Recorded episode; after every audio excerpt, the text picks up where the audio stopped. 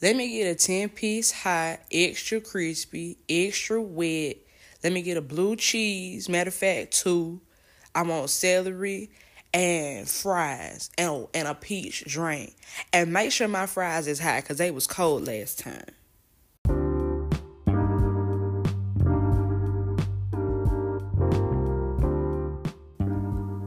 You are now listening to the Extra Crispy, Extra Wet podcast, hosted by the Young Aunties.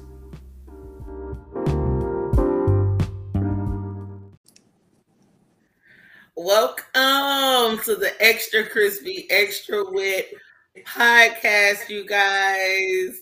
Season five, episode one. Can y'all believe we're on season five? No. No. Oh my gosh. nah. Uh, we are so excited about this because this is our first time on camera for our recorded podcast. Hello. So, drop a bomb. All right, so y'all, we're gonna break it down for you guys. Um, come on in the room. Come on in the room. We call this the room. Yeah. Okay. Um, we are the young aunties, some of the young aunties, the host of this podcast. Um, and we are so glad to have y'all here. Y'all could have been anywhere in the world, but you're here with us, and we appreciate that. This is also our first time on YouTube.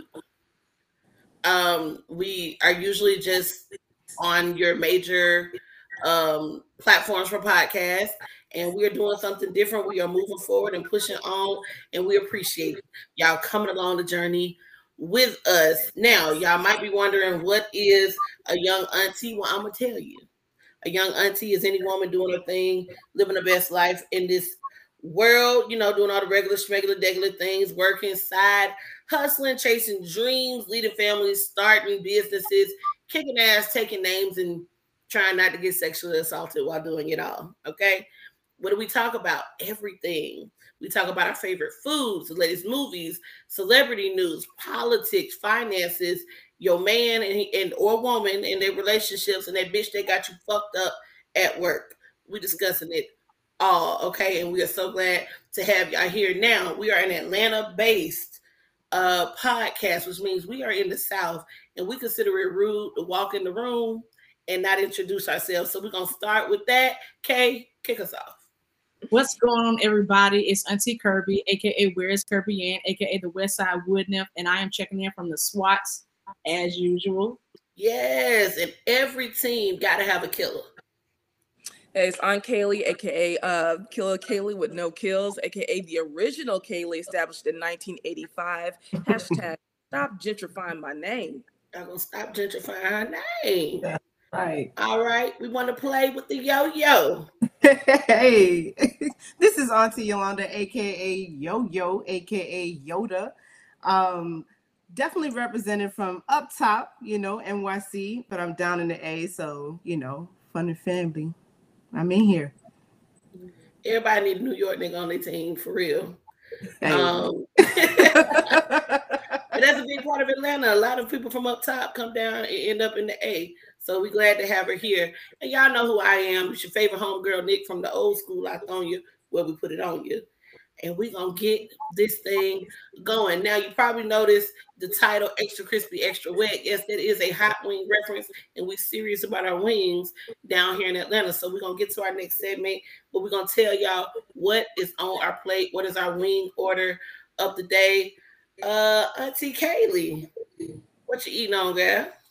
I want something classic today. Just a traditional extra hot uh, wing with a side of blue cheese, celery, carrots, just real clean, and the crinkle fries, extra Lawry's. Thank you. And then a little mixture of uh, the mayonnaise and ketchup because I'm a black person who loves their mayonnaise. Unlike Okay. some people in Atlanta, clearly. Okay, okay, she keeping it extra hot, so you want a little spicy. I do Yeah. always. Mm, okay, okay, okay.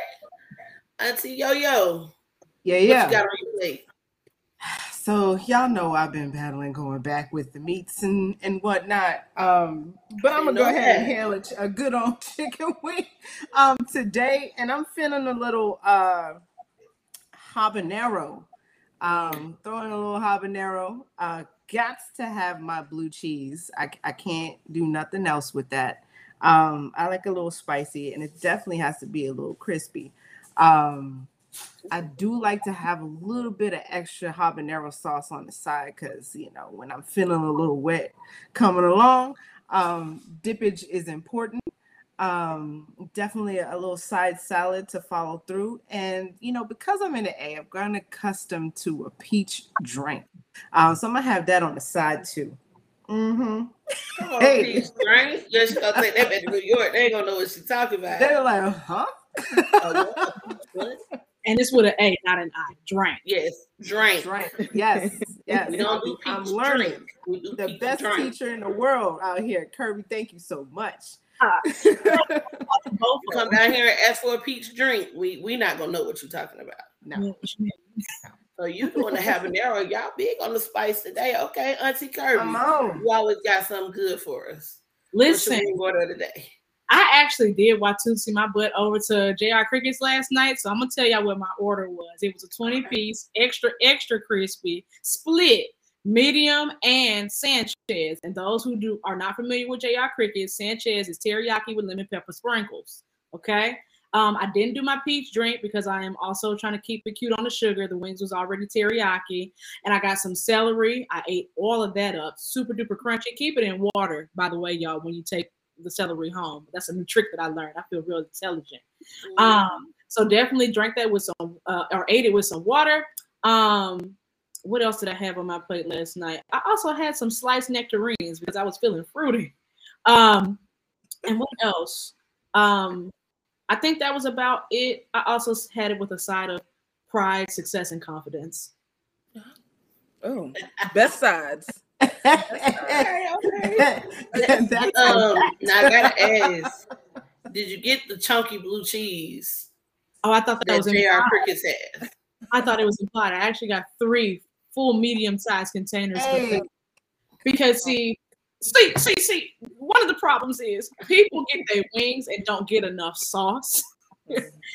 it takes more than that little itty bitty, what is it, that two ounce joint that people be giving you. So I Right. always get the four ounce ones because see that chunky blue cheese at JR Crickets, you gotta scoop that mm. wing in there. Whether you're a flat lover or whether you're a drum lover, it doesn't matter. You got to be able to get that thing out like it's a shovel. So I always get a little deep well, and if I'm feeling really freaky, I get the large one. The large one, that's a lot of blue cheese, y'all. It's gonna give you gas. So you know, keep it. Yeah, this, Oh, this yeah. is you're gonna have leftover blue cheese to be using for salads and other kind of stuff. But JR Cricket's blue cheese got that extra chunky good blue cheese. So mm. I'm with it. Um, my wing order today, I have not had this in a long time, and that is some good barbecue wings. Hmm, you're right. And I just want me some good barbecue wings with like a sweet barbecue sauce. Ooh, You know, with a little tang in it, it gets you right here. Yeah. You know what I'm talking about? That Like, duck, yeah, get that duck working. Yeah. Yep. Get that Yep. right here. you know, and I want me a, a chunky blue cheese and I want me a ranch because I like options. You know Mhm. what I'm saying for for dipping. But that that's that's what I want. And I don't I want like no sides. I just want the wings. Let's And I want me a big old, big old cup of ice cold water. Mm. Mm. Well, that's our wing orders of the day. The aunties is about to eat good, y'all. Um, we're gonna move it right along to one of my favorite portions of the show. Auntie Jazzy's not here, but we always hold it down with Auntie of the Week. Auntie Kirby got us. Who is our Auntie of the Week? This week, our auntie of the week, we're going to be honoring Miss LaTosha Brown. So, LaTosha Brown is a co-founder of the voting rights group Black Voters Matter, uh, which has been noted for its work in the 2017 U.S. Senate special election in Alabama and its influence during the 2020-2021 Georgia state elections. Uh, shout out to Stacey Abrams. Um, the Voting Rights and Community Empowerment Organization strives to quote increase power in our communities uh, by focusing on voter registration, independent election-related expenditures, and organizational development and training for other grassroots groups. Uh, BVM played a key role in the 2017 election of Doug Jones to the United States Senate from Alabama. Jones was the first Democrat to fill the seat since 1992, and black voter turnout was especially notable in that election, with 98% of black women casting votes for Jones. And a year later, the organization saw another victory. Brown and her team were credited with increasing black voter turnout during the 2020-2021 Georgia state elections, including the pivotal United States Senate runoff election won by Raphael Warnock and Jon Ossoff. So we want to give a big shout out, a big old whole hug, and a lot of auntie love to Ms. LaTosha Brown for being a co-founder of the voting rights group Black, Black Voters Matter, making sure that Black votes are heard, seen, and understood. So congratulations to you, Auntie of the Week, LaTosha Brown. All LaTosha right. Brown, y'all. When we do aunties every week, we like to highlight women um, who have made history or are currently making history. We like to give them their flowers. So, Auntie LaTosha Brown. Um, if you want more information, y'all remember to check out our social media. Um, Auntie Kirby does us so well with keeping up our social media, and she uh, provides great information, photos, and things like that about Aunties of the Week as well. There, so check us out at Extra Crispy Extra Wet on Instagram. But y'all see, y'all saw my girls pointing at the bottom of the screen like some professionals. Let me see it, ladies. let me let me see it one more time. We've been waiting to do this, y'all. We've been waiting. We're excited. Hey, let's go. All right. That is Auntie of the Week. Moving on to what y'all came here for. That good old menu. We about to get into that meat and potatoes. We discuss hot topics all over the board, but we start with Atlanta first. I'm coming to the girl from the SWATs, Auntie Kirby. A lot been going on in Atlanta since we took a couple weeks off. Yeah. I need you to catch up, catch us up on a few of those things. I'm throwing it to you. We'll talk about it. What's going on in Atlanta? Child, like people been sneaking, creeping, and doing the most in Atlanta. The kids ain't safe, the adults ain't safe. Ain't nothing safe out here no more. The first story that caught my eye was actually one from uh, Channel 12 WSFA um, in Montgomery, Alabama. It, the fact that our news is getting to Alabama before it even gets right. It says that police find guns stashed behind candy bars at gas stations in Atlanta. Apparently, the police in Atlanta have reported that at least seven separate incidences in 2022 where officers have recovered guns stashed inside gas stations and convenience stores. Quote, we often get consent to go inside and remove guns from behind candy bars and in coolers, areas where it's been stashed to protect a drug trade that is operating out of that particular space. Which, let me just pause for a second. I know many of you from Atlanta know that a lot of these gas stations are not owned by people from Atlanta. So this is just another reason why you probably should be considering rally around your people so that we can have our own gas stations because the fact that there's drug trade going on in these gas stations that we know where those gas stations are probably located, I'm gonna let y'all catch that tease. Continuing. Um, because a drug trade is in your district is a ticking time bomb for violence, that is where we typically find and recover these, like I just said. Um, according to Schierbaum, Atlanta officers recovered more than 1,200 guns. Now, y'all, we not even all the way six months into the year. They recovered 1,200 guns in 2022, um, an increase of 11% compared to 2021. The spokesperson for the Atlanta Police Department said these recoveries in gas stations are part of a protective, proactive sweeps by K9 patrols. Uh, Oftentimes, members of the public will call the police, alerting them potentially criminal, potentially criminal activity happening at some of these gas stations and convenience stores. And upon arrival, the suspected criminals have typically dispersed. Police have repeatedly recovered firearms and drugs left behind. And let me just say, as an Atlanta native, like I said, the fact that these particular gas stations are typically in specific areas, i.e., ungentrified areas, I think that that's very interesting and very peculiar. And also the people that are behind the counters and the folks that own these places. Y'all, you know, I don't know how y'all feel about this. Please feel free to share. Um, but what? How would you feel if you walked into a gas station and you mind your business trying to get you some jujubes and maybe a blunt paper, and it's some it's some cock and hammers and some steel uh, behind some candy. Auntie Kaylee, what you got? Um, I'm running and then I'm telling. Uh, I'm old for that. I am with that. Um, mm-hmm. for anyone who is not from Atlanta, these gas stations are unsafe. I always make sure now to pump my gas during daylight hours. I go to well lit, well known establishments. I usually try to keep it at a QT or BJ's where I have a membership um, because people really be wilding out at gas stations. Um, but also, is this like a conspiracy thing? Like, are the gas station owners in on it? Because how are you just stashing AKs or nines or whatever you know people are using these days behind the Snickers. I just want to know, you know. So since they want to rack people up with them RICO charges, maybe uh there should be some charges coming down. Mm, that part. Ooh. Yo yo.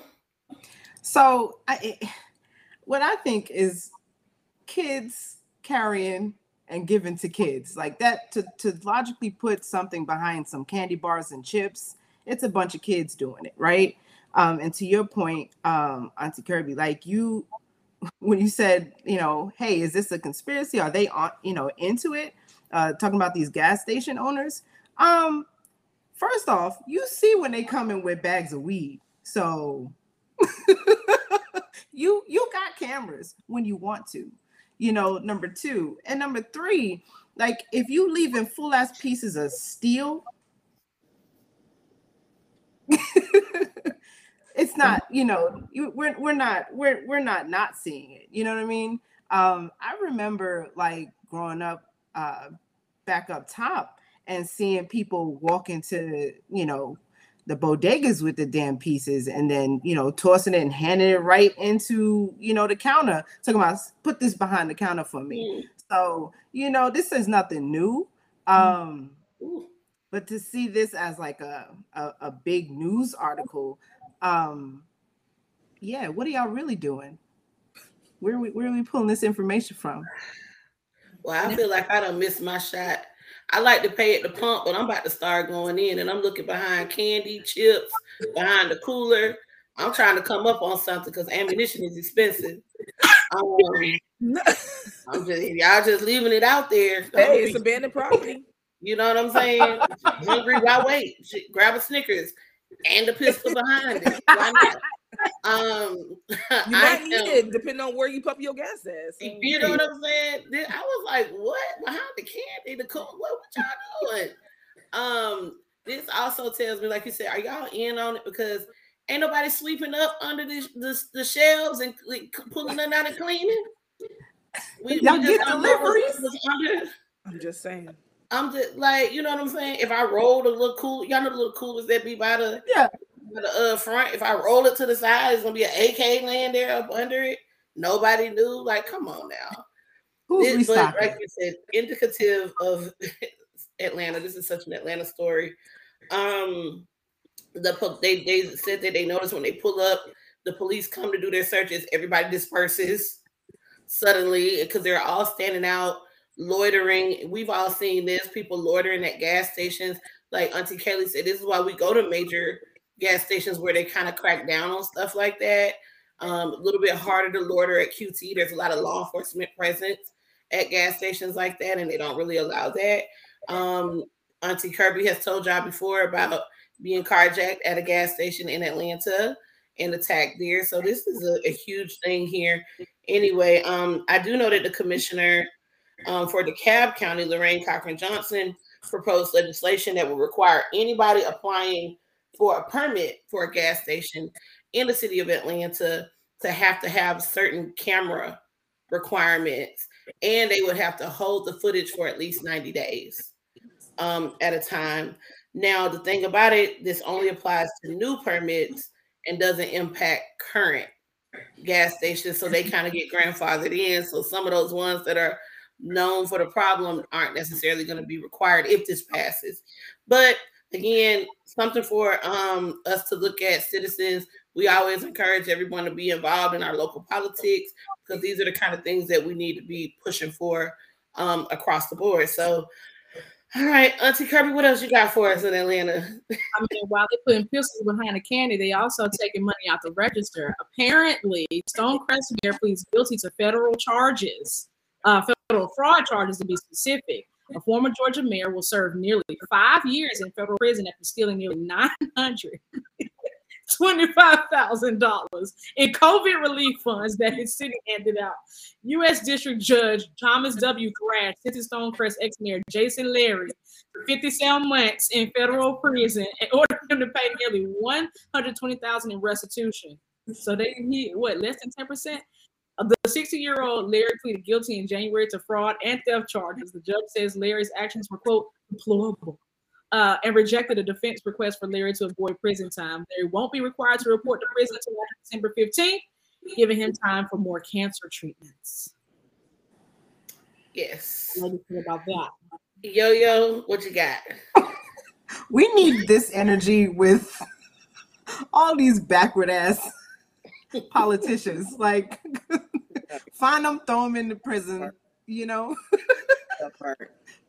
poor thing got cancer and, and got a first time. He must Well, got he ain't poor. he ain't poor no more. that, um, that make you forget that black people are not good at embezzling. no. Yeah, gotta be quicker than that. You know, and I'm not trying to make fun of this man's you know situation. You know, God No, bless him. no, not at all. a rough situation, but baby, like you were stealing all the people's COVID money. What about the other COVID people that had cancer too? They can't get no coin. You could at least Robin Hood or Stonecrest and be like, money for everybody. But you just gonna take it and run off on the plug. Why? Anyway. Goodbye. That's where I live. I could use that. I could use a little piece, Lary. I mean, dang. Extra crispy, extra wet. I could have used that. I know. Oh, yeah. Come Listen, on. you got a. Yeah. Bro. Invest it. Invest it back into your community at least. I mean, I don't know. Mhm. Almost a million dollars he stole and $120,000 in restitution. I mean, Where's the rest of that money? Right.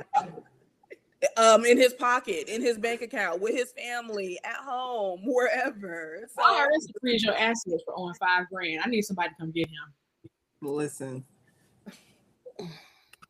Mm. You 60 years old. yeah.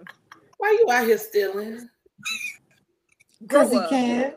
Like, grow- like literally grow up. How you look going to prison at 60? Like him. Oh, yeah. You Like Stonecrest went through so much. For those of y'all who don't know, Lithonia and Stonecrest is basically the same thing. Um, they wanted to make a city of Stonecrest for so long, just for them to finally get it. And you come in here stealing almost a damn million dollars in COVID relief funds for what? What was you about to do? You are 60 years old. You going to a visa. You got more years behind you than you do in front of you, and Yeah. you want to go waste them in prison.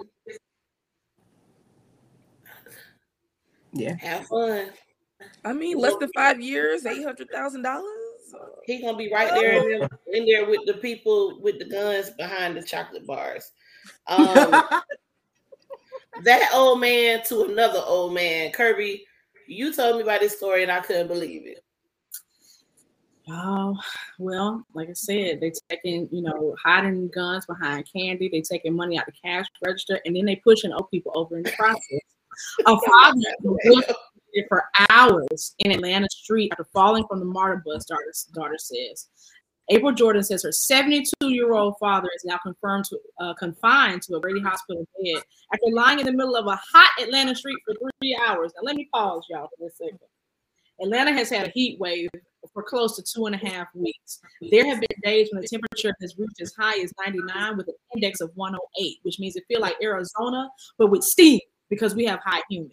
So to be laying out in the street and you are confined to a wheelchair already for three hours, and we got blacktop concrete, he probably got third degree burns. There's all kinds of stuff that could have happened to him. She got a call from her father saying, "Can you call 911, April? I'm stuck out here." Uh, Jordan told Channel 2 Action News, uh, one of their anchors, Ashley Lincoln, that she received a frantic call from her dad who fell after he fell out of a MARTA bus while in his wheelchair. She said that he was actually on his back. He was tired just about the entire time. She said she told uh, she says he told her the MARTA driver lifted the ramp prematurely, causing him to roll out. She says the driver stayed with her father and called 911, but after several hours of waiting, first responders still had not shown up. Quote, he calls me crying, saying that he's in the middle of in Atlanta. In the 911 call uh, obtained uh, from the City of Atlanta's Police Department, you can hear an Atlanta 911 dispatcher transfer the call to Grady.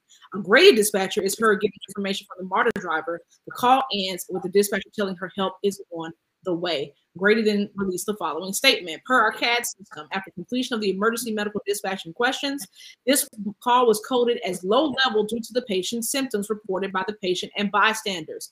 Dispatch made contact multiple times after the initial call and no changes in symptoms were noted. The call was later upgraded based on additional information and possible changes in the patient's symptoms. At that time, a unit was dispatched and was on the scene within minutes. Grady EMS arrived on scene, and Atlanta Fire and MARTA Police Department were on scene, and the patient was sitting in a wheelchair inside of the MARTA bus. The patient was transported to Grady per his request. And also in a statement, MARTA said bus communications received a call in reference to an injured customer at 8:39 p.m. on Friday, July 8th. A bus supervisor was immediately dispatched to the scene, and MARTA police were called to request assistance and contact EMS. And at 9 p.m., a bus supervisor asked for an ETA on the EMS and was advised that Grady's response times were delayed Per bus communications, it took approximately three and a half hours for EMS in the fire department to arrive. The call was finally cleared around 11:45 p.m. that night. Now, all of us have had grandparents or have grandparents. Now, if my daddy or one of my grandparents called me talking about they laid out in the middle of the street, number one, I got to take off from work because I'm coming to get you because I don't trust anybody with you. But on top of that, MARTA might be a private organization, but MARTA gets money from the city of Atlanta in one way or the other, i.e., its citizens. So, how dare you allow someone be improperly trained or be so out of whack to allow somebody to roll off or prematurely move the ramp, knowing full well that some type of incidents like this could happen. And as far as grading the EMS systems, someone's lying in the middle of the street. And as a person, I have been hit by a car before.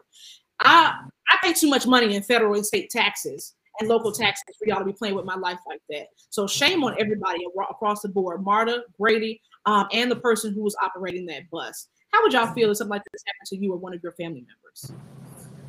Auntie Kelly, 72 year old man out there for three hours on, on the hot ground. What you think? I mean, it's trifling. It's trifling. It's unfortunate. I feel sorry for that man and his family. That's traumatic. Um, and I don't even feel safe in my car sometimes driving on these streets, let alone being laid out, splayed out, just my body on the streets in Atlanta. Absolutely not. Also, what happened to the wheelchair? I don't know if I missed that, but like, why was he in the street like that? I don't like no one could sit the man up. Like, I don't know what was going on, but I mean, treat our elderlies, uh, elderlies, our elderly with respect dignity. And I really do feel sorry for that man. And like I said, just because you are poor, you're old, um, or whatever, um, you still have the right to be treated with respect. So I feel sorry for that man. I know sometimes they, they tell you not to move people when they fall or they, you know, because it could cause more injury. However, totality of circumstances has to come into play as well. Um, if they're on a burning hot surface, that we may not want to leave them there. Um, Auntie Yo Yo thought 72 year old man. I see you shaking your head like, bruh. So first off, like I I used to take public transportation all the time, up north, down here when I first moved to Atlanta. Um, mm-hmm. Nothing's more annoying than have to wait and you know have you know the wheelchair assistance go because that takes a long time. So I understand from a passenger side, like how these drivers be rushing through that because they're on a time crunch. Um, mm-hmm. But that doesn't, you know, excuse the behavior. Like, first, that process, once they lower it and they open up the flap to allow them to come in or to get off, that flap then closes. So you skipped a step somehow um, for that mm. man to roll off the ramp and then proceed to fall off, you know, the wheelchair to then roll onto the the street. So, you know, what the fuck? That's number one. Two, like you said, you know, there are some precautions you have to take to, you know, if anybody falls, you know, don't want to disturb the neck. Um, there could be an issue with the back, whatever the case may be. But it's hot as hell. Um, at Even least try to tuck something under this man. Um, and to that point with him being in a wheelchair, a lot of times like they don't they don't um, take heed of those that have accessibility needs um, because one thing that they're I know that they do is assume that these people are homeless right? So they don't put that care onto them. A lot of them have to take public transportation just to get around, to stay cool, whatever the case may be. Um, so they don't rush to assist these folks as though they're not citizens of Atlanta, you know? Um, and then for Grady to adjust like what their priorities are, it should not matter. Man falls off it, woman falls off it, whomever falls off of a wheelchair, they're already in a wheelchair, so there's something up. That should be a priority. Why is there a delay? So what if nothing has changed? If he didn't say like and vocalize that there's an issues happening, get this man off the floor. Get this man off the floor. Period. I, hope know. Like, I'm sorry. I said I hope he sues. Both of them. I'm, I'm sure somebody is, is gonna need some kind of answers. I mean, I definitely understand um, emergency response and how they have to break that stuff down. I know since COVID, there's been a shortage in emergency responders and medical workers all across the board. But if we are to the point where it's taking three hours for a 911 call to be responded to, right. that's really scary to me because mm-hmm. I may make a call that's assessed as low, you know, and I if it's an emergency to you, you feel it's high. But um in the meantime, that three hours a lot could have happened um, and could have caused further damage. I know the last they reported he was still in a hospital bed at Grady. Um, y'all, I'm not trying to. I, I I speak. My mind is like a constant musical. Everything that's happening, and when they said that he rolled out, all I heard was "roll out" in my head. Like I've, been, I've been feeling bad ever since then, and I just want to share that with y'all because I think that's my shadow self coming through. Roll out like that. Okay, um, that had to be terrifying for people to see. Mm-hmm. Like this old man, I mean anybody, but especially an elderly person, because them elderly people falling is different than young people falling. That's true. Elderly people fall and everything go to hell. They breaking hips, legs, backs, necks. They can't bounce wrists. back and and they don't heal, you know, the way uh people do um when they're younger. So that that has to be scary. Three hours. I'm not sitting on the ground. I'm not walking outside barefoot on the asphalt. And I'm a country girl, and I grew up doing that. But the heat in Atlanta is not the same it has been in the past. They don't call it hot Atlanta for nothing. It is too hot for all of that. So I can't imagine laying on the hot street for three hours. No. Mm-mm. Well, and for them to blame him, kind or not blame him, but say that oh, wasn't a priority because you know his symptoms never changed, or right. you know, see, I guess they were basically trying to say that oh, it seemed like he was doing all right. Um, so I'm supposed to assess my own medical need also, right. because anything could happen. He could have had a heat stroke and not realize that it was about to happen. Anything could have happened, or he could have bleeding and not felt. It. Yeah, you don't know. So just because, like, I can't to expect someone to be able to diagnose themselves I yeah. mean, I guess now was like, okay, if something happens, I just need to tell them I'm dying, or else they might not come. Right, bitch, I fell. That's enough. Help me. Yeah, that's gonna be me. I'm I'm putting on from now on. If if I got the call, and when they get there, I'm gonna be like, I think I got better. I don't know, but let's go. Mm-hmm. Um, I'd have peed on myself. I mean, some, like this, this, is just horrible. I couldn't imagine that being my my parent or my grandparent no. or anything like that. But I, our hearts go out to that man, his family. We hope he's doing all right and doing better, and that there's no like permanent damage. I really hope it's not. Um, but if it is, or even if it isn't, I hope that they pursue whatever they can pursue to try to get this right. And I hope City of Atlanta is working on this. And y'all, if you want to pursue jobs in, in emergency response, please go do it because we need good people on the job so that we cannot have situations like this because we need help when we need help. Atlanta's too crazy to have delays in 911. Okay. Exactly. All right, Auntie Kirby. Um, speaking of the future and all of that, education is important here, but folks ain't getting paid. What's going on? Yeah, apparently, uh, summer instructional program teachers in Atlanta are participating in. They're saying that they have not gotten their coin. Maybe that was uh, some of that COVID COVID relief funds that um our Mayor Stonecrest or previous Mayor Stonecrest stole, or maybe he could have donated to the cause. It says here that teachers in a summer instructional program for hundreds of elementary age students uh, told the news that they have not been paid, and they contend Atlanta Public Schools, a place I've matriculated through, is at least partly to blame. Uh, the STEM focused program was managed by a nonprofit called Art Opportunity Knox, also known as AK.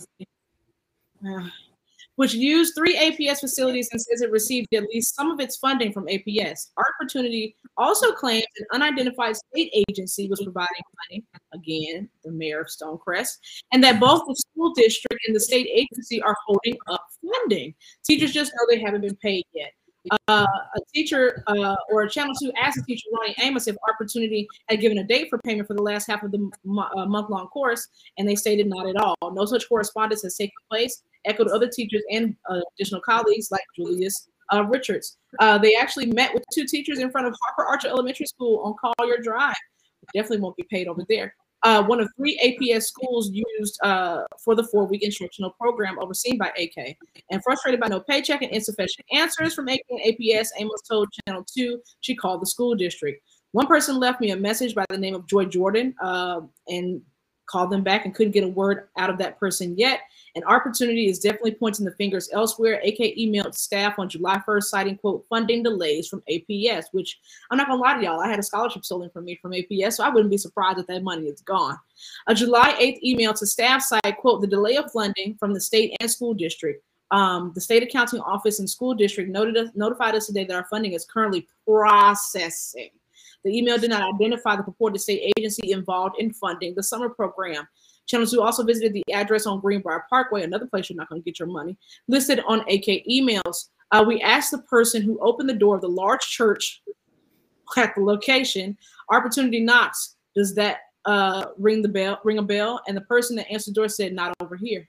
Um, we emailed the nonprofit CEO Chris Woods twice Monday asking for specifics about funding sources, but Woods was not uh, has not provided any information as of yet. Uh, one of the teachers said AK should have made sure its funding was secure and especially dealing with APS. And I say that personally. Uh, this is a black and white situation, no gray area. You're supposed to pay people on time. That is it, either yes or no. Either you receive funds or you did not.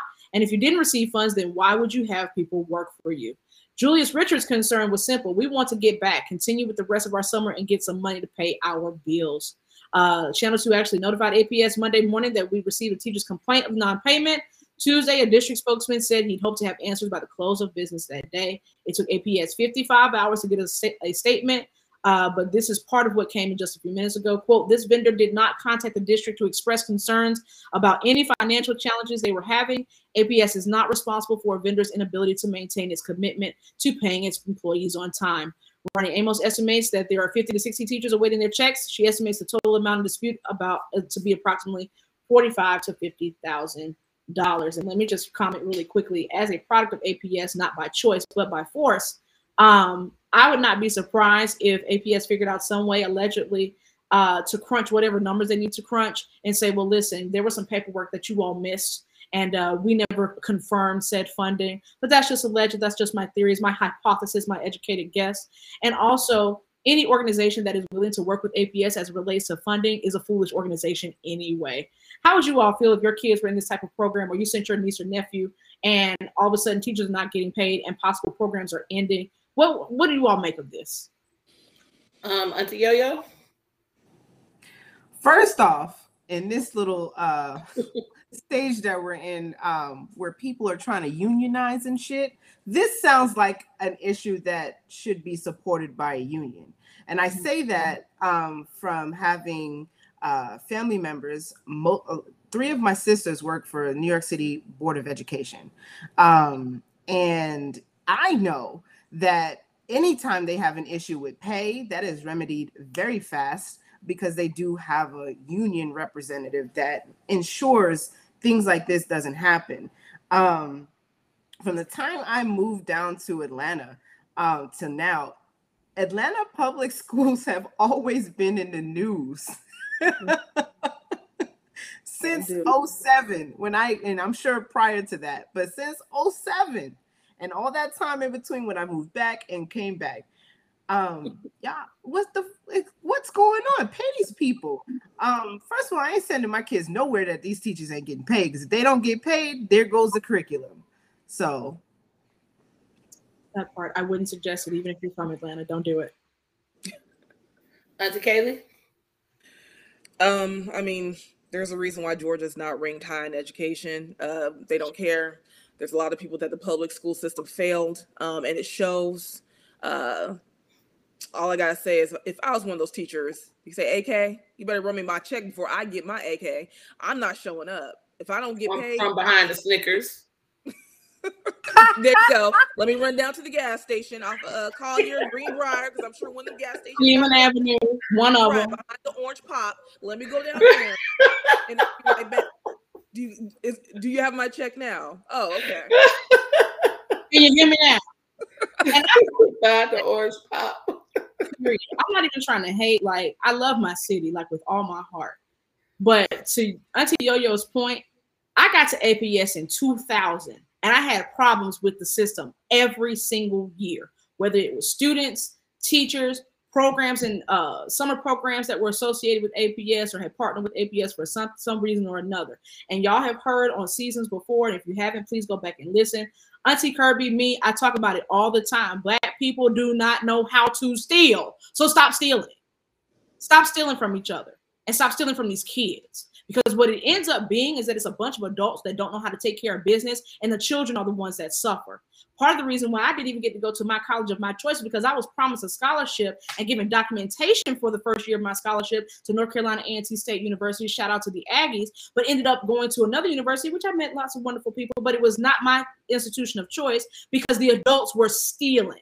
Y'all got sticky fingers in APS, and there's a spirit of theft that goes around snaking its way in that organization. Y'all need to figure it out before somebody figure it out for you.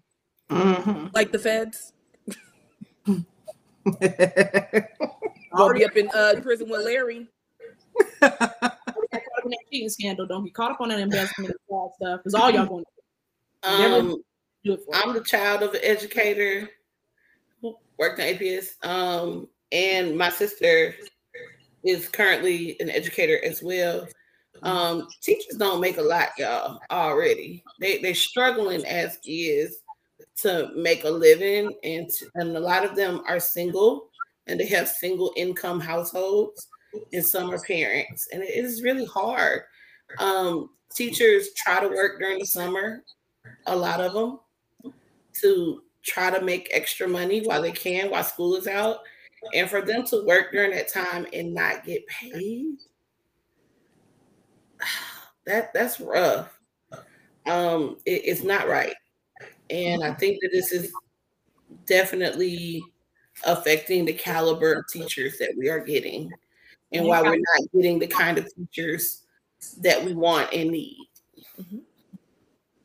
Um. All right, moving forward. What else you got from Atlanta, Kirby? We had a lot going on. Listen, folks is just reaching in areas where they're exposed to sticky fingers, all kinds of stuff. And this is a very unfortunate situation. And I think we're probably going to end up having a longer conversation about this on another podcast. But authorities say a man saw another man hitting a woman during an argument at a Georgia gas station. An investigator said the man went to help, but the other man shot him and he died. The man that tried to assist in this domestic violence situation, he died on the scene. Um, specific details um, the Cobb County Police are investigating a confrontation that ended in a deadly shooting at a Chevron gas station. And we talked about gas stations we go to. Chevron is not one of them for this exact reason. Um, hey Costco, how you doing? Uh, the shooting happened at the Chevron off Candler Road and Misty Waters Drive. Doggone Candler Road. Uh, police on the scene told Channel 2 Steve Gehlbach the victim was killed while trying to intervene in a couple's argument. And you know, I've had experiences. I was in New Orleans with my ex one year, and uh, we were walking back from the French Quarter back to the Moxy Hotel, and it was a group of friends we were walking together, and one, two of the people were a couple apparently, and they got into an argument. And we saw that they were yelling at each other, but okay, you know, we're minding our business. And this is after an accident that we had of our own. And I told my partner at the time, we're not helping nobody else because we're not going to get hurt and get uh, caught up in other people's stuff. We're passing a, um, an intersection or like a, a going across a block, and suddenly we hear a and it was a loud resounding, like you heard it through the alley. And as I turned around, I just saw this woman toppling over. So I knew immediately the man had either hit her in her jaw or directly in the side of her head. And he's like standing over her, cussing at her. And my partner got like tense. I'm like, uh-uh, we're not doing this. And it's really, really unfortunate that, and first of all, that domestic violence issues like this are happening. But even more unfortunate that if somebody tries to help or intervene, their life ends up potentially being on the line. Literally, me and my partner almost got killed trying to help somebody get out of an overturned car. Um, and so it's just, you know, feel like you're between a rock and a hard place because you want to, you know, take care of your community. You want to see about people. You want to make sure folks are all right. But then potentially putting yourself in danger in the process. In this situation, unfortunately, this man died trying to defend a woman that he doesn't even know. You know, it's just, it's really, really scary out here. It's really, really scary out here. Uh, how do y'all feel about it? Well, first off, I'm sick of punk asses hiding behind these fucking guns right? You you you you got enough in you. Um, it doesn't matter if you're a man or a woman, um, to sit there and and get into fights with your significant others um, with your physical hands. You know, you should be able to take on somebody else who's coming to stop you without having to pull out a fucking gun. Um, that that's that's the first part. Um, secondly, like yeah, like to your point, Auntie Kirby, like you're you're stuck trying to see if you're going to you know intervene and and be that person to you know help because you don't know where that outcome is going to you know leave you. But you know unfortunately this particular issue you know the man is no longer here um, because he wanted to step in and and not allow somebody to beat on somebody or you know put somebody else in danger um, i'm just sick of it I'm, I'm sick of people hiding behind guns yeah, absolutely. I don't know. Um, no good deed goes unpunished. I've found myself saying that all this month. Um, and it's sad. It's so it's so sad. It's tragic. He really was trying to do the right thing, be a good Samaritan. Um, for me, black men, get help, get mental health help. Treat your your anger issues. Stop taking out your anger and beating up on women. Women also stop goading these men because there's a lot of women who think it's funny and cute to get up in a man's face or they they hit somebody because they're used to that. All of us, we need to do better. Everybody needs to keep their hands to themselves, but definitely as a man, stop it with the hitting on women and get the help that you need to treat those anger issues that you have because you have a problem. And yeah. not only angry at her, now you're over here and now you want it for murder. Right. There are free psychological services in most counties. Contact your contact uh, county health department. Just because you don't have an insurance does not make an excuse to not make sure that your mental health is taken care of. Yeah. Um, heart goes out to this man who lost his life. Um, he definitely, if he was the type of person to try to step in in a situation like that, I imagine that he is likely to be a pretty decent individual, at least in life, um, if not a great person because a lot of people do look the other way um, and don't ever try to intervene. He tried to do the right thing. Unfortunately, he lost his life for it. That is so cowardly.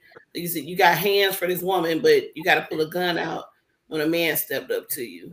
Right. Um, what, what what the fuck is that? Um, this is again at gas stations, you guys. This is what we a lot going on at the gas station. Like Auntie Kenzie said, that's why we try to stick to you know, well lit, um, you know, a lot of witnesses around, a lot of protection, right. Um, right. major gas stations because it does get really scary out here. Um, this is this is what causes people not to want to intervene and not want to get involved. Um, I do. I know some people are not going to like this, but I just want y'all to think about that. That same apprehension that you have and that same danger. This is what law enforcement deals with every time they're called to the scene. So please just try to be a little bit more considerate and cooperative when officers arrive because that's what they're afraid of.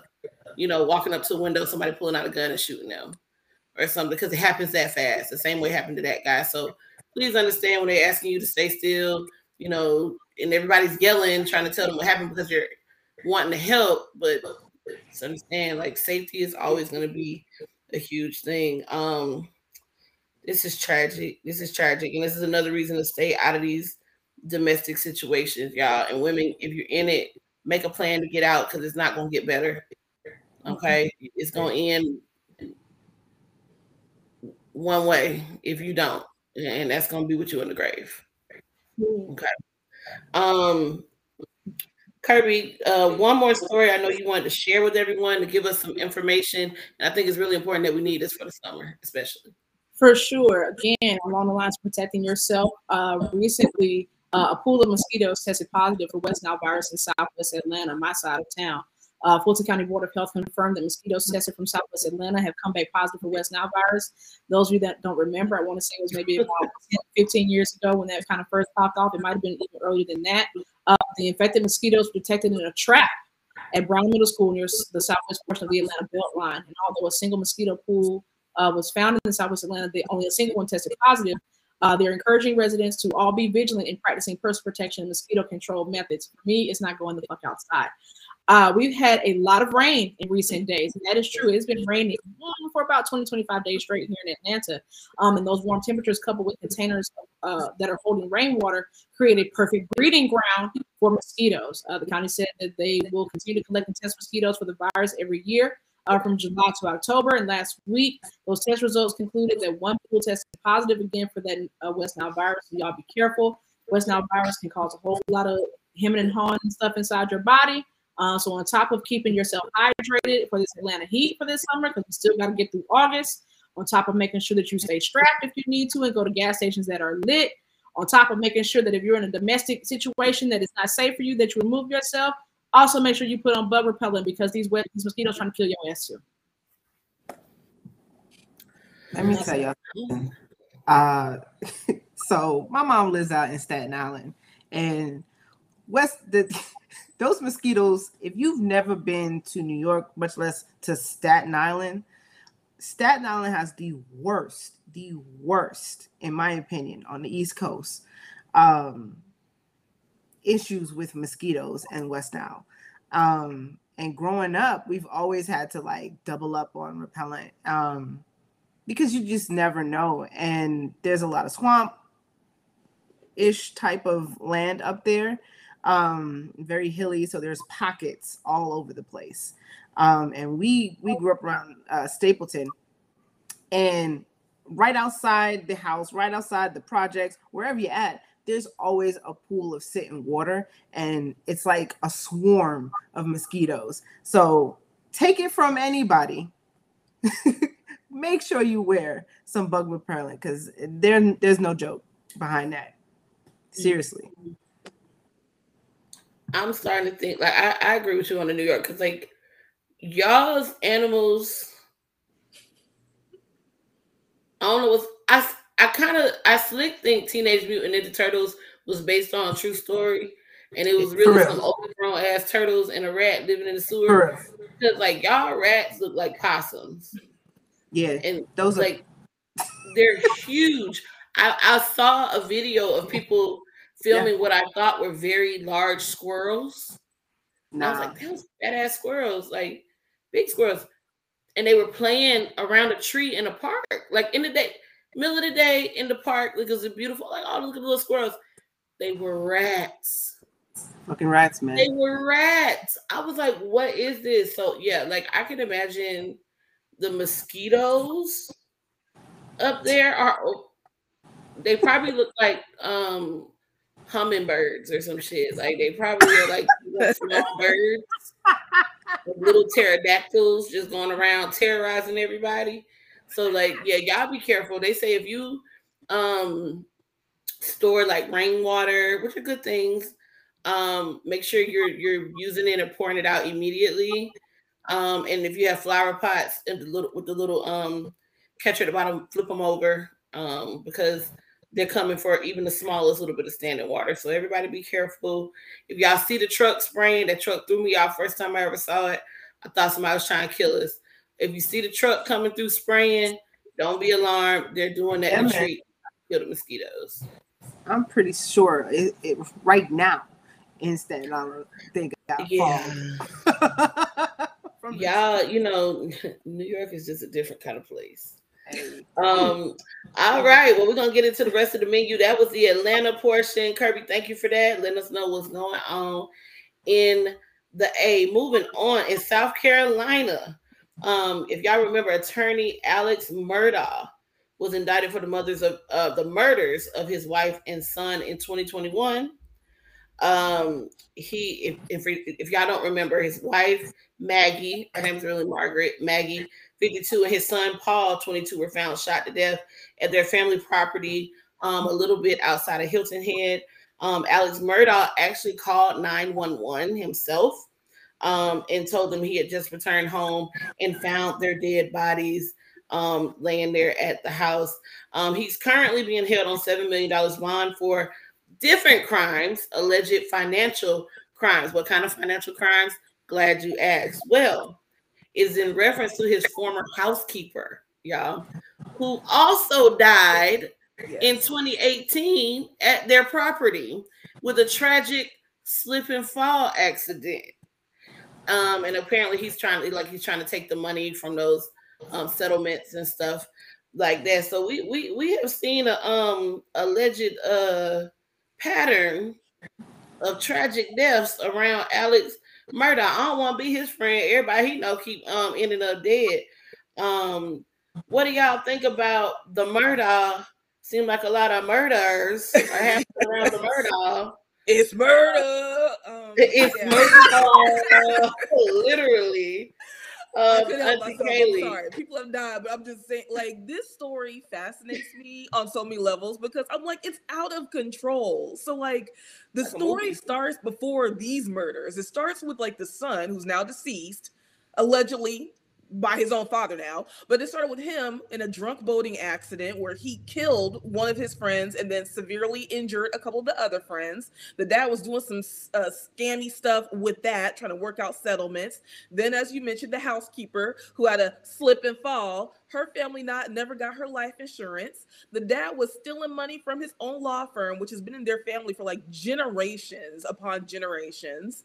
Um, he took a hit out on himself he took a hit out on himself because after the wife and the son was murdered i guess his intent was to leave his 10 million life insurance policy to his one uh, surviving son like the the story is just like a horrible gift that keeps giving like they need to make a movie about this because it's just like mm-hmm. you know one of those situations where it's just like reality is, cra- is crazier than like fiction could ever be and i want to see it depicted because this family's off the chain this is and also the irony. Yeah, your name can't be murder, and you out here committing murders just all over the place. Like, come on, man. This is gonna be a bomb Netflix series or HBO Max series for it. sure. Because this this it's like you can't make this up. Like this really nah. happened.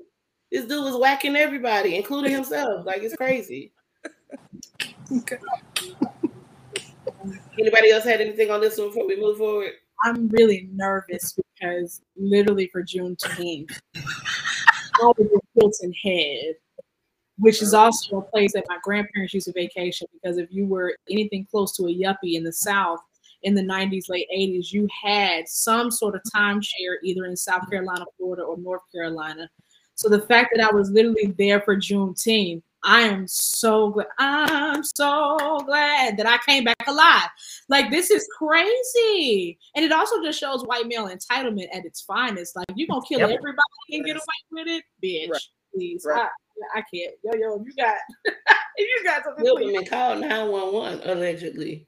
Um, yeah, this this, this dude is this this dude crazy. Like I said, everybody dropping around him, and he out there sending out messages through his attorney to my to my friends and family. You killed your friends and family. you ain't got nobody left. oh, they're um, Nobody, baby. He swears he's innocent. Um, I guess he's it, the burden of proof is, is on the state. He's innocent until proven guilty, but generations and generations of that law firm and some generations of incest because that's what creates serious mental illness. Moving along, Kirby, I'm coming to you on this one. Oh, um, Subway eat fresh. Um, a U.S. judge ruled that Subway can be sued over saying that their tuna is in fact 100% tuna. So I know you enjoy this delectable treat. Um, little five dollar foot long has been a staple for a lot of us. It got a lot of us through college hunger and all that good stuff. But if you ordered the tuna, you didn't just eat tuna. Now, this isn't the first time we've seen things like this. We've seen like ads like for fast food or pizza places that say now using 100% beef. And you're like, well, what was y'all using before? Kangaroo. You know? so, is this gonna keep you from ordering the tuna melt down the subway? Well, let me just say this. Um, I learned very quickly, even in college, that them five dollar foot longs was five dollars for a reason. Um, anything that run through you in 30 minutes, it's a problem. But I just want to pull a piece of information from the article here. It says that the lawsuit cites marine biologists who analyzed 20 samples of tuna, uh, of tuna offerings from 20 different Subway restaurants found, quote, no detectable tuna DNA sequences whatsoever in 19 of the 20 samples. Uh, but Amin said the samples did contain other types of DNA, such as from chicken and pork. And listen, I'm a southerner. I love me a good piece of swine sometimes. I love a good rib, a little oink oink. Um, and maybe this is why, you know, in college, the tuna sandwiches had a had a chokehold on me because it wasn't really tuna. It was You got a pulled pork slide. oh, Basically. sauce instead of mustard and extra mayo. Uh, you know, I, but I have long said that you know Jared did not lose all that weight eating them damn tuna subs. It's a lie. It's a whole lie. This bread, first of all, it smells strange. Anybody that's ever been in a home where fresh baked bread has been uh, been made knows that fresh baked bread do not smell like that. It's too sugary. Number two, and then also anything that come prepackaged. And I learned this after working at the 100% beef people. Anything that come prepackaged is liable to be some space food. It's Tang, baby. It's not orange juice. Okay. Um, this is really unfortunate. Um, this country is trying to kill us every potential way that it can. Hashtag capitalism. No matter what restaurant you go to, you got to check to see if something is 100% this, 100% that, organic. And people be getting mad at us, quote unquote, bougie people, us classist people that are like, no, I want the artisanal, show me what farm it came from energy. Mind you, the reason why y'all grandparents lived to be 90 something years old is because they wasn't eating trash. They was eating beef and pork and all kind of foolishness, smoking cigarettes and drinking whiskey every freaking morning and managed to walk up out of here at 95 years old with most of their teeth. And why was that? They was eating real food. Subway, I'm disappointed. I feel disrespected. I feel bamboozled, hoodwinked, ran amok. Plymouth Rock did not land by itself. It landed on fucking Subway. and she want her money. Subway. Yeah, run me back because I needed that five dollars back then. Uh, just because I was carrying a coach first didn't mean I had money. Okay. That part.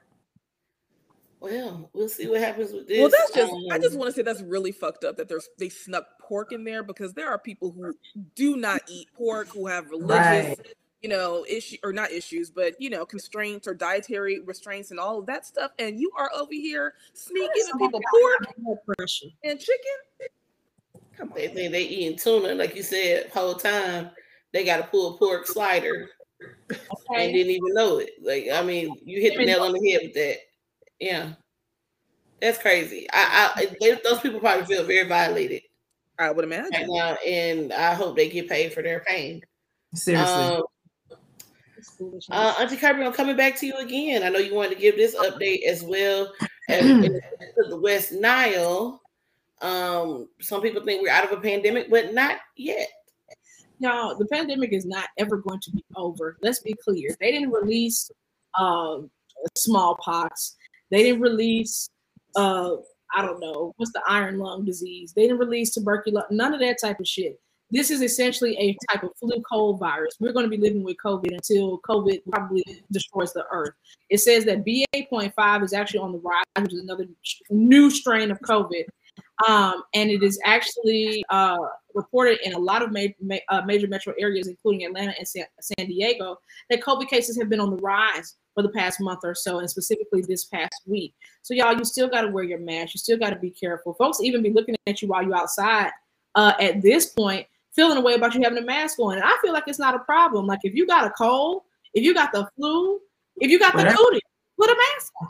That's like, right. You ain't gotta, you know, what happened to, you know, protecting your fellow neighbor, your fellow people? Like everybody is like really like hurt and jaded. Like, well, if I'm gonna die, you gonna die too. It's very much like killing energy um, out Yeah. there. Murdering people, subway murdering people, APS murdering folks' pockets. We can't get away from being killed. It's too much. Auntie Coco not here to say it, so I guess we'll say it for her. Were your mask. Period. My favorite. Yeah. Wrap it up. Strap it on. Take Right. Keep your breath to yourself. keep your breath to See you- yourself. I see you with a case on your phone, if I see you with a case on your phone and you ain't wearing a mask, it's a wrap. I understand you. I understand you. All right, moving right along. Um, uh, R.I.P. to Ivana Trump, y'all. Ivana Trump. Introducing Welcome Unlimited from Oh, Verizon Lord. at our best price ever. Just $30 per This is terrible. Go ahead. No, ahead. well, yeah. Oh, okay. Ivana Trump has passed away at the age of 73 years old. Um, she died at her Manhattan apartment. She was found um, unresponsive at the bottom um, of a set of stairs. The ME determined that the cause of death was blunt uh, force trauma to her torso. Um, as we talked about old people falling earlier, that man was 72. Just for comparison, Ivana was 73. Um, uh, she leaves behind um, three children and 10 grandchildren. Um, y'all know she is the first wife of Donald Trump, our former commander in chief, um, Your former. celebrity, cele- celebrity in chief, um, as I like to call him. Um, Ivana is one of my favorite first wives ever, um, for many reasons. Um, was anybody else familiar with her, or was she even on anybody's radar other than being Donald Trump's wife? I mean, one of my favorite movies in the world is The First Wives Club with Bette Midler, uh, Goldie Hawn. the moment in the movie where Ivana comes in, and I can't remember the epic line, but she basically said, "When you get divorced, Oh, don't you know I know it. Okay, well, I'm gonna let you tell the people what's the what's the line from First Wives Well, Club. First of all, let me say, Ivana was a businesswoman, and I think that's a lot of times people don't realize that she actually was running a lot of the Trump businesses when they were married, which led to their divorce because he didn't like her being a boss. He wanted her to be soft, you know, cute, and in the background, and she was actually bossing up on people. Um, she actually managed in, in- part of it. She did interior design for a lot of their properties, but she managed the Plaza Hotel, which to this day is still one of their biggest properties, and she did it back in the heyday. Mm. She had a clothing line, jewelry line, beauty products, fragrances. She has authored several books. One about divorce and um, how to move on after divorce, how to know if your man is cheating, um, giving practical advice to women about prenups and things like that. Um, about um, divorce, um, the First Wives Club thing. I, one of the most iconic things. That's one of the times I, I think that's when I fell in love with her as a kid, um, watching that movie because First Wives Club, for y'all who don't understand, is exactly what that is. A bunch of first wives getting together and celebrating and, and empowering each other. And she was a famous first wife. So she came to their party and they were like, Ivana, Ivana, thank you so much for coming. And she was telling them, like, take care of yourself, have your self-esteem. That was a big thing she pushed. And she said, and like I said, don't get mad, get everything. That was the line. And I think that that has been like, it was a funny pun in the time, but it's like a life lesson. Don't get mad, get everything. When people do you wrong, when people shortchange you, when they doubt you, don't get mad, get everything. And and she was wickedly funny, and I think that that was just perfect for her. So I, of course, she a rich white woman, so we don't have that much in common. But that part of her and her sense of humor, her and her tenacity, her ability to move on after she got done wrong because she got cheated on very publicly, and then he married the next woman. Um, being Ivana, when when the world fuck with you, being Ivana. That's what I got. Mm, love it. Well, rest in peace, Ivana. Um, I hope that nobody pushed her down them stairs, considering what's going on right now. We need to make sure the murder house wasn't over there. Where was Alex? Where was Where, Alex? where, where, where was Alex Murdaugh at the time of this? Y'all sure he was in his cell? Hiding behind the snacks and chips. You know, when it comes to tripping falls. Fuck her kids Just though. saying. Fuck Ivana's kids though. I do want to just go on the record and say that. Ah, well, here we are. Mm. Yeah, they Donald's kids too. You know where you.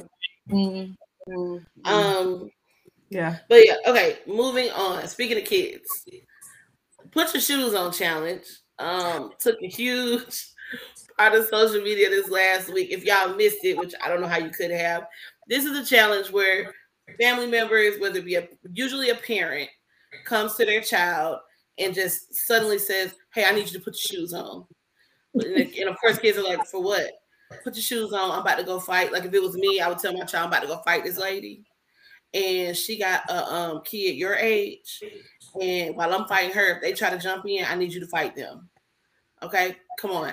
And they wait and see the children's reactions. Now, some kids was about it to the point I was a little nervous. Like, what the heck? They've been waiting. Oh, oh, yeah, the little girl with the bike.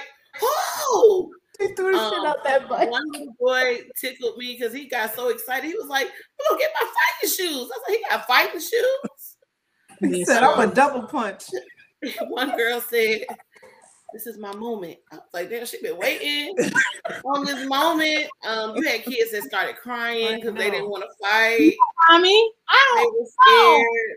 You had one little boy. He just looked at his dad. He was like, "No."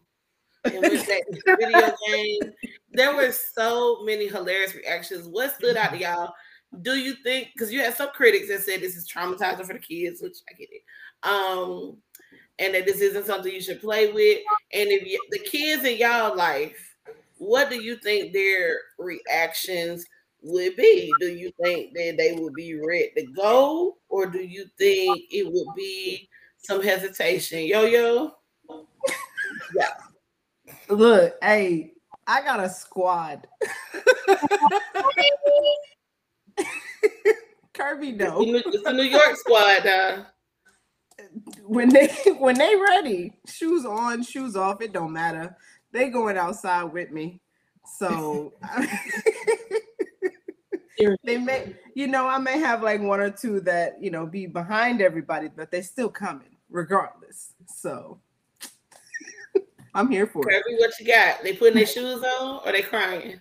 Well, I only have two nieces. Uh, one of them, uh, as soon as I said somebody wants to fight, would have went ahead and gathered their things because that's what she likes to do. Um, that's her favorite pastime. My other one, and strangely enough, my other niece is in the Air Force. She not going. She'll be like, "Uh, "Why would? Where are we? Like, is there is there an immediate threat, Auntie? Like, I don't." Like, is she have a weapon? Like she's gonna be investigating. Like why why are we do shouldn't Where's we the call logic? yeah, like Yeah. shouldn't we call the police? My, got my oldest niece though, oh my god, she be done took one of her poles from working with somebody here. So yeah, about their life. Yeah, definitely. Yeah. Um, yeah, mine gonna be TTG. They trained to go. Um, I'm like, put your shoes on. They be like, they on. Let's go. Um, like one of the little girls, her mom was like, get dressed. She was like, oh, I'm dressed. And she had like her scooter and she like threw it over her sh- shoulder. my weapon. Yeah, It's our weapon. It's gonna protect us. the whole scooter. The whole way. Some of these kids ain't playing. Um, one boy he like grabbed a mask and everything. I said, "This boy about to pull out the Draco. This, this is they they scary." But it, it was I, I could see um where they say like this could be traumatizing, but not really. Not really. like I, I think trauma, tra- the word trauma is used like really loosely nowadays. Like everything is traumatizing. Like if you don't get your kids bubble gum in the checkout line, they're be like, trauma is just childhood trauma. That's not what that is. But also, um, you got to remember you're raising somebody's adrenaline levels when you do stuff like that. So you definitely do want to be careful because even children, they got mm-hmm. hormones and biological, and their nervous system reacts the same way that ours does. There has never been a time in my life, even when I was six years old, and Takesha York tried it during lunch, or when I was grown and that teenager tried me on Marta. Like you feel your body physically get hot and get prepared to literally fight. And so I could see how some people I would be like, yeah, this may not have been the greatest idea. And especially seeing some of how some of them was crying for real. I was like, ooh, the baby really really scared. Probably should have been that. Yeah. Know your kids. Some of your They- kids take drinks. Okay. Them kids gonna be just fine. And some of the and I, I know this ain't right, but like I I'll be side eye. I could like, so you gonna let me go fight by myself Yo. and get beat up? bet, bet, understood, check. Um, and I know everybody's not a fighter, Mm. you know, but like like have they back in some kind of way, like, well, maybe we can talk about it, mom, but maybe we can figure this out, call the police, something. But just to sit there and start crying, see, that's why I don't like panickers. Y'all the type that when something pop off, you gonna get us killed because you don't know how to react. I'm gonna need I'm gonna need y'all to start running drills with your kids, Yeah. okay, of what to do in emergency situations. My family used to do that with us. We did fire drills and everything at home. Stop, drop, and roll. Let me see how you're gonna do it if the fire get on you because I don't need you panicking and don't know what to do when the time comes. So some of y'all need to run drills with your kids because it was pretty pitiful. Um, and people don't know how they react in a um emergency situation, which brings me to the next story because, because one of these people didn't know how to react. Anyway, um, I'm gonna take y'all to the Dollar General. Oh, Jesus. so much be happening in the Dollar General. That's why I don't go in there. Um, Dollar General employee shot a customer. Um, we don't know, of course, we only see what was on video. All right, when the video came on, they were in the middle of exchanging a bunch of yo mamas between the two. Unclear of who threw the first yo mama out, uh, but we do know um, that they were saying so your mama looks stupid. Hey, y'all know your mamas is fighting words. But we did see the customer was first to go behind the counter, grab the employee, drag her from behind. Look, can you demonstrate that again, Yo Yo? How she Absolutely. grabbed her from behind, yes, the counter and proceeded to hit her and punch her several times while um cursing her out um and and, and assaulting her. Um the worker was able to get away and got back behind um the counter at which time she grabbed a firearm.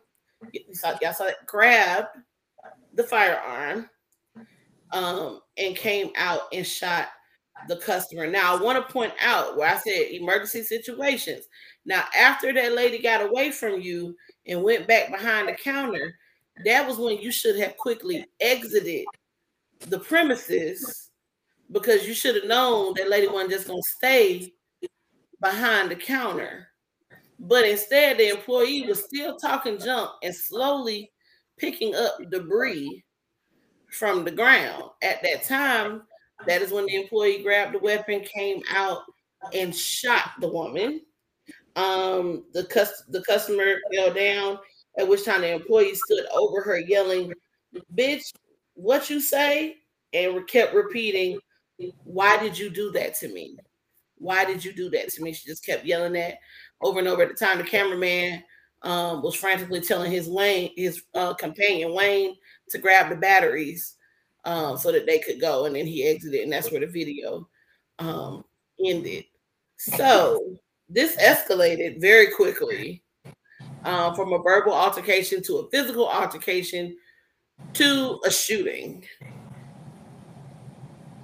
Um, I don't know if y'all shop at Dollar General, but this could happen in And shop any any location. Um, Kirby, I guess I'll come to you first. Um, what are your thoughts on this situation? Who was, was it? Anybody right and anybody wrong? I know that there is a proportion of percentage to handout of wrongness because nothing was right about the situation, but I am not going to speculate on that. Um, I will say this though, I don't really like Charlamagne tha God that much. I mean, you know, I look up to him from, from a professional standpoint, but I think as a human being, he might be trash in real life, but you know, that's alleged. But he said something really poignant many years ago, which is that if you slap somebody and they shoot you, you can't be mad. Um, which essentially means you don't know what people be going through or have been through. I'm a person that's been carjacked. I've been hit by a car.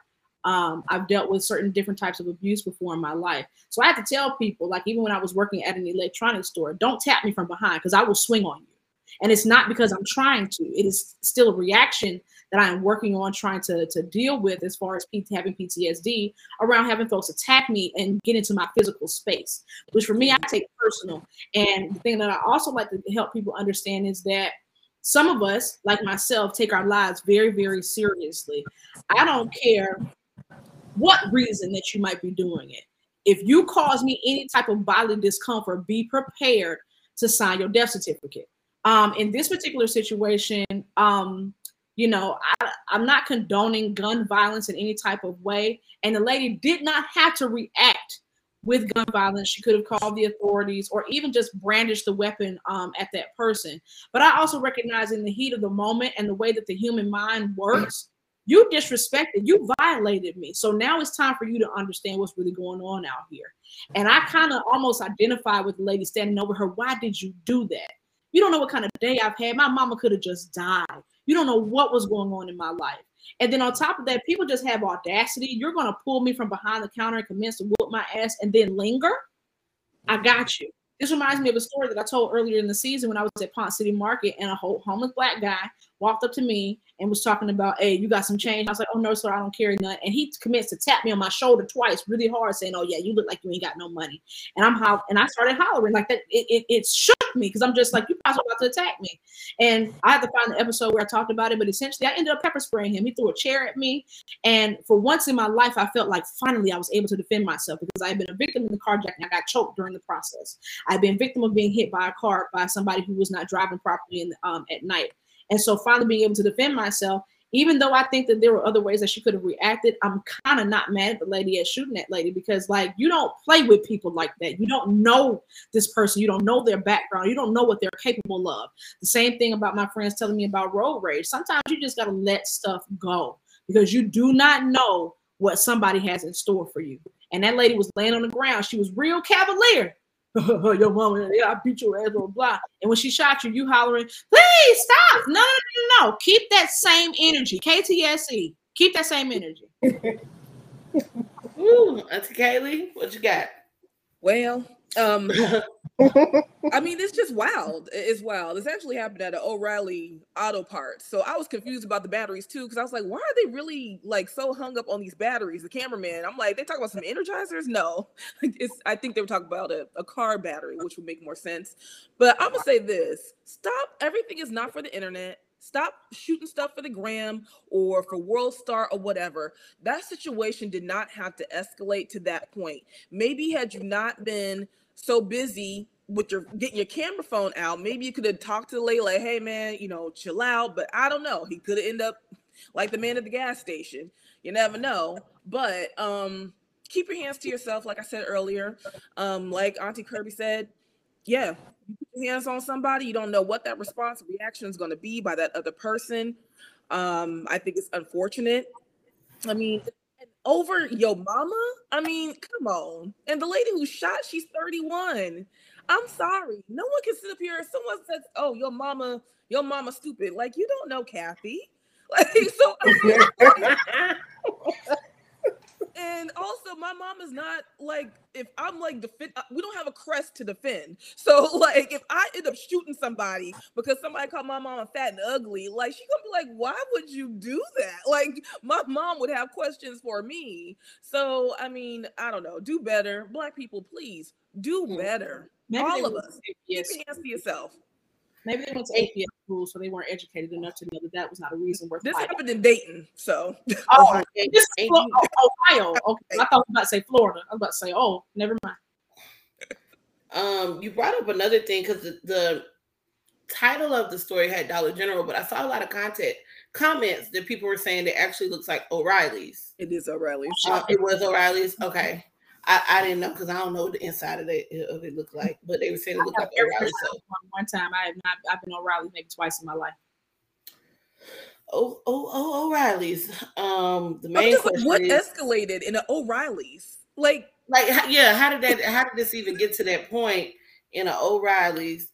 And the question is, did the gun come from behind the cooler, the candy, or the chips? because we know that's where they're keeping them. Um, behind the batteries. Uh, uh behind the batteries. oh my god. yeah. Um. All right. Any any more comments on this one? No, ma'am. All right. Well, that's the menu, you guys. Yeah. Uh, that's it. We got through the menu. That was tasty. I it was real good. I appreciate all the good commentary. That was real juicy to open up the season. Well, we are at the bottom of the um, show. You guys, right here is where we're going to teach y'all. Well, we're going to leave y'all with some good things. Want to tell you about our book of the month, Kirby. Let them know what it is. Absolutely. Why I Love Black Women by Michael Eric Dyson. Uh, he states, son and husband, soulmate and teacher, Michael Eric Dyson owes his success to the love and support of the Black women in his life. Yet too often, he warns African American women are the victims of negative stereotypes that dominate the larger culture and even many quarters of Black America. It's time to stop viewing Black women as scolding sapphires, welfare queens, professional prima donnas, and carping competitors with white women and to start giving them the respect and love they deserve. Why I Love Black Women is an act of cultural restoration that rescues Black women. I ain't gonna necessarily say rescue, no disrespect, my Gary Dyson, uh, but it helps to aid in keeping Black women from vicious rhetoric and irresponsible generalizations. It is a catalog of virtues and unapologetically cheerful view of Black women that rescues their strength and beauties from callous denial or cruel differences. Um, and respectfully, I, I, just I don't like that rescue part, but we'll come back to that. But thank you, Michael Eric Dyson. We appreciate you. Y'all can get your copy of Why I Love Black Women by Dr. Michael Eric Dyson on all platforms: Amazon, Barnes and Nobles, Books a Million, maybe your grandma's garage. Um, and make sure that you read it for the month uh, or the rest of the month of July. That is our book of the month. All right. And for those of y'all who are just joining us, we do encourage reading.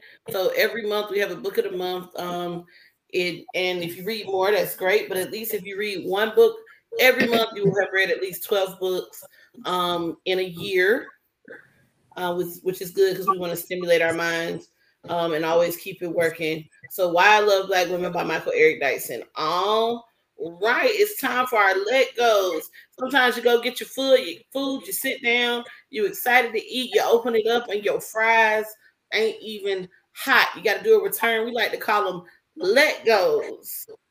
All right, yo yo. I know you got to let go. What are you letting go this week? Ooh, help me. Poor communication. Mm. I am letting that shit go. Um, 110%. Um, learn to communicate, you know. Um, sometimes what you may have to say may hurt someone and their feelings and they'll have to deal with that but you need to say it um and and and and you know offer clarity. So i'm letting go of folks that can't communicate properly. Absolutely. Mm-hmm. and specifically who are unable to communicate with the purpose and intent of understanding. Mm. that part. We call it effective communication. okay. Start reading more often, you might be able to develop that. For those of y'all who don't know the communication process, mm. the encoding, the decoding, I'm gonna break it down even simpler. Okay, effective communication happens when the sender sends information to the receiver. Right? The receiver translates the information to themselves and they can give it, and it, you know that it's understood when they give it back to the sender in the same way that it was given to them. So the sender knows it was understood. That is effective communication. Okay. Mm. That also encompasses uh, encompasses active listening as well. Come on. Period. Or both I I wish somebody would stand up in the sanctuary this evening. Active listening, as in listening to understand, not listening to them to stop talking so you can respond. Yes. Oh. Yeah. Well, we let go all of it.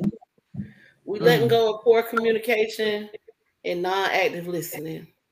Mm. Um, in addition to that, I want to let go of not staying in your lane. Um, staying in your lane is a very important thing. Um, and I made a few notes. I just want to share them because it, it's it's very frustrating, whether it's um, in your personal life or your professional life, when people don't understand their lane and don't stay in it. Okay, so staying in your lane, the first important thing to do is know what your lane lines are. Mm. Know where they are. When you drive on the road, you see the white lines, the yellow lines. It shows you where you go, what your lane is, and the boundaries that you have. So we got to define the boundaries. Um, so that we know where the actual lanes are. Okay. So when people do that, stay in them. Also, look ahead. Don't look just directly in front of you. look Oh. on down the road so you can see what's coming. So when you, you know when it's curves or detours or things like that. So again, you can stay in your motherfucking lane. All right, because when you're only looking directly in front of you at what you want, you're not seeing the rest of the traffic and the rest of the road and how it's moving. So please look ahead. Um, number three, observe all traffic lights and signs. Okay, yellow light, you need to slow your ass down. Okay, red light or stop sign means stop. Stop. Don't go that way. Um, it's not a suggestion. If you see a yield sign, yield to the oncoming traffic. How does this apply um, to real life? Sometimes you got to stop. You got to yield to those who have more experience, more knowledge, and more ability than you. That's not your lane. And for those who have critiques of why I don't want to stay in my lane because I'll never I'll never get to move up. No, you stay in your lane until you're ready to transition. When you have outgrown that lane, that ain't your lane no more, and you will naturally move into another lane. But until mm-hmm. then, please stay out folks' way. When you stay in your lane, won't be no traffic. Okay. I'm letting go of people not staying in their lane. Okay. All right. Well, that is our let. Anybody else have any let goes? No, I'm in agreement. I'm touching and agreeing with everything that I'm hearing. the folks- Yes. Ooh, child, pork communication not staying in your lane. Those are definitely cold fries. That's what I'm Yes. So that's what we're letting go. But we gonna always leave y'all with something good. When you go to the cookout or get your food, you have leftovers. You gotta wrap it up in that good old uh to-go box, that aluminum foil. We like to call it our to-go box. Take it home, put it in the refrigerator, eat off on it for a couple days. Do your thing. To-go box. Kaylee, did you have one for us? I do. Um, I'm personally at a point where I'm trying to refocus, recalibrate, um, and just re-energize my mind. And so um, I actually downloaded an app that sends me affirmations throughout the day, and it's been lovely. And so I would like to share one of those. Um, I am directing my energy at the things that matter most to me. Um, and so that is kind of just where I've been at uh, mentally, uh, minding my business, staying in my lane, and also uh, improving myself so I can be the best Kaylee, Auntie Kaylee, that I can be, so I can get back to the to the people, you know, Mm-hmm. Yeah. and not be a lame. You. You know I'm saying? Don't want to be a drain. No. Okay. We receive it. We receive that. Thank you. Um, all right. Auntie Yo Yo, you have something in the to-go box? Um, this would be a quick one. I, I, I think take heed of the words that people say to you. You know, listen, listen close, and uh, listen to the intention behind them as well. That's all. Amen. I love that. Receive. All right. Auntie Kirby, you, you I don't think you had anything in to-go box this week, or did you? But you know what? I will add something to the whole gospel. There's nothing like a plate that's full. Mm-hmm. addition to being properly affirmed and to listening to what people say to you, and Yo-Yo mentioned, Auntie Yo-Yo mentioned intention. Remember that the intentions behind behavior and words are typically indicative of the outcome. That's what we have to do. Mm. Say it. Boom. All right. And that is our to-go box, ladies. So y'all got some good stuff to take home, put in the Frigidaire, and, and eat on throughout the week. Don't say we ain't leave you with nothing. All right. Uh, before we get out of here, Auntie Kirby, I'm gonna ask you for one more favor. If you can give everybody um, some social media shout outs, where they can find everybody, how they can, can communicate with us, and if they want to connect and come on the platform, what we would need from them. Let's go. Absolutely. So if you want to get in contact with the Young Aunties Extra Crispy Extra Wet podcast overall, you can follow us on Instagram. Uh, it's on the ticker at the bottom at Extra Crispy Extra Wet. Um, you can DM us, send us a you know smoke signal, fox carrier pigeon, whatever you need to communicate to us. We'll we'll make sure that we respond. You also can email us at hello um, at extracrispyextrawet.com. All that is spelled in standard American English. If you don't speak it, we probably don't want to talk to you anyway. Um, you can follow Auntie Yo Yo at Yo Indigo Art. It's on the screen there. Y O I N D I G O A R T on Instagram. Lovely visual expression, amazing artist. Um, has on some merchandise right now. Y'all clothing. So definitely check her out. Get you a nice sweatshirt. Get it early because season, just like the summer came early, so shall the winter. Um, you Auntie Kaylee at Killer Kaylee. She's there on the bottom of the screen. K I L L A triple H underscore K A Y L quadruple E. If you don't understand what that means, again, leave us alone. You can also catch So up. do I. It's okay. you can also catch up with Auntie Nick. Uh, Auntie Nick, would you like me to shout out your Instagram? Sure, that's fine. You can follow her at Nick Spitz, N I C S P I T Z. Okay, for the people, because the English language is a little bit buffed up. Um, but that's neither here nor there. And again, um, if you want to be a guest, if you would like to be on our Wednesday lives, catch us on Extra Wet Wednesdays every Wednesday. Our first Extra Wet Wednesday for season five is coming up this coming Wednesday. You can do that. And then obviously, you're going to want to subscribe and hit the notification bell on YouTube if you are seeing this on YouTube as well. We're getting ready to build out our YouTube channel, bring you all visual content, things that you want to see. Uh, we're really, really excited. We have been constantly growing since we started this podcast in January 2021, and we're going to continue to elevate and expand uh, and, and create exponential growth for ourselves individually and as a group. And we're so excited that you all have been along for this journey and appreciate you all continuing to stay on the bus. And that's it, everybody. Um, are all hearts and minds clear? Yes, all hearts are clear. Are, are clear. All right. Well, thank you, ladies, for your amazing commentary. As always, y'all will find us. We'll be back here, same time, same place next week. See y'all on Extra Wet Wednesdays. But we're gonna do it again with even more content um, and some more interaction. Y'all, thanks for going with us. We appreciate it. We don't say goodbye around here. We like to keep it straight, Atlanta, and we just say, "All right, then, shout Hey, Shawty. Hey.